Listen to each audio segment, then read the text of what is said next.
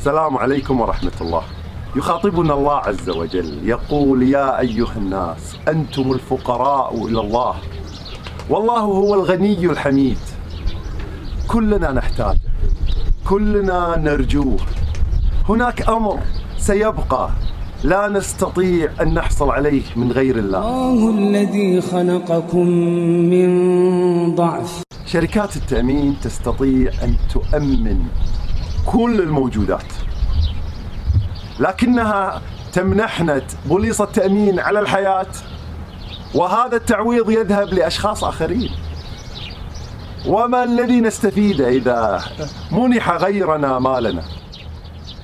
وحينما تتضرر أجسادنا تمنحنا عوضا عن عيوننا لا قدر الله أو أيدينا أو أي شيء نملكه من أجسادنا مال.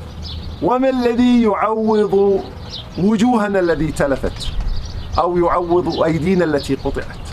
لكن تأمين الله عز وجل يغطي كل مصائبنا وكل ما أخذ منا فكل ما أخذ منا بعلمه وبموافقته.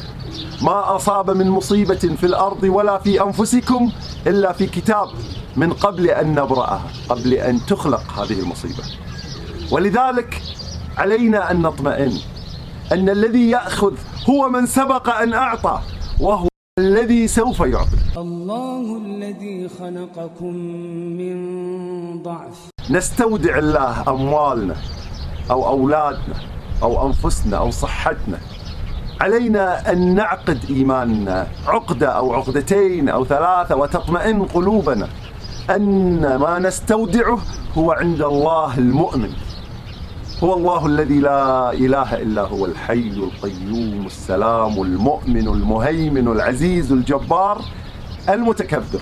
سبحان الله عما يشرك الله الذي خلقكم من ضعف ثم جعل من بعد ضعف قوة ثم جعل من بعد قوة ضعفا وشيبا. يخلق ما يشاء وهو العليم القدير.